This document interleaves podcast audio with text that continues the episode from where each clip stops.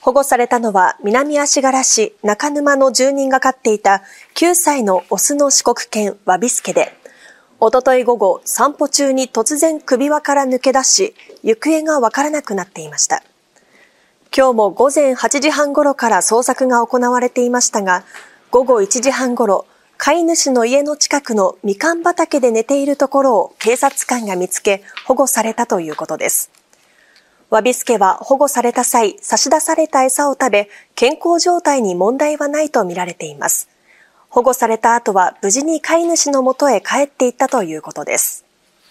今朝まで雨が降っていました輪島市からお伝えします。ボランティアの方々を乗せたバス、先ほど30分ほど前にこちらに到着しました。渋滞の影響で1時間ほど遅れての到着となりました。そして、バスから降りてきたボランティアの方々は、こちらのテントの下で説明を受けた後、それぞれの活動場所に向け出発していきました。輪島市でのボランティアの受け入れが始まった今日、訪れたのは県外を含むおよそ40人です。今日午前7時前、金沢市をバスで出発し、およそ4時間かけ、今日午前11時前、輪島市内の受付拠点に到着。その後、活動先の被災状況などについて説明を受けました。はい、今日どちらから来られた岐阜県から来ました。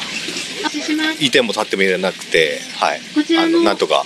役に立てればと思って来ました。いやもう本当に大変な思いしていると思いますんで、あの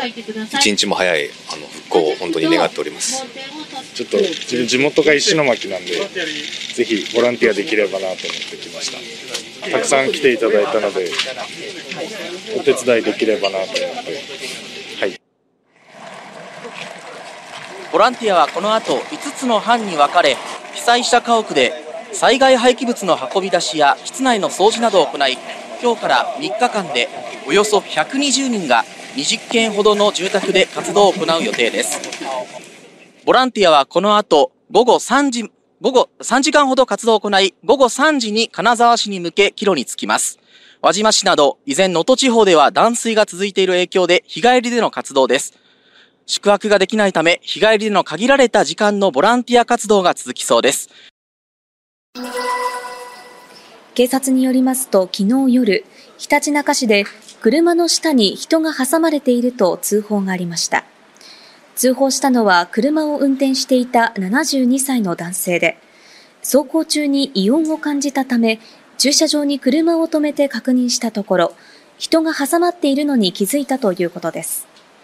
車の下から見つかったのは水戸市に住む高校2年生の女子生徒16歳で、病院で死亡が確認されました。駐車場までの道路に結婚や女子生徒のバッグが残されていたことなどから、警察は水戸市内で車にひかれ、5キロ以上引きずられた可能性もあるとみて捜査しています。中国は今日春節を迎え、17日までの8日間の連休に入ります。帰省や旅行で延べ90億人が移動すると予測されていて、経済が低迷する中、消費拡大への期待が高まっています。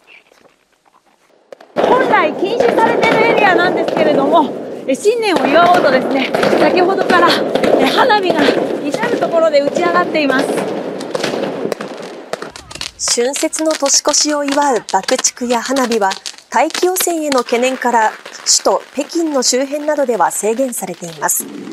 しかし昨夜は本来禁止されたエリアで若者たちが盛大に花火を打ち上げる様子を警察が記念撮影するなど黙認しているような姿も見られました。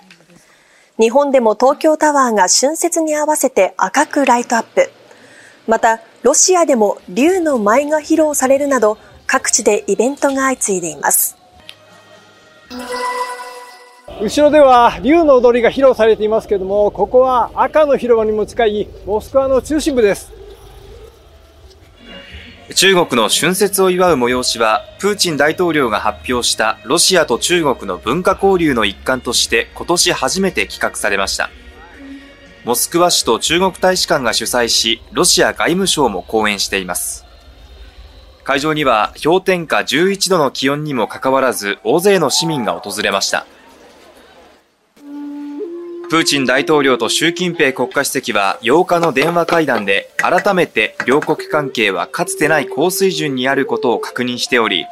今回のイベントもアメリカと対抗するため蜜月が続く両国関係を反映した形です。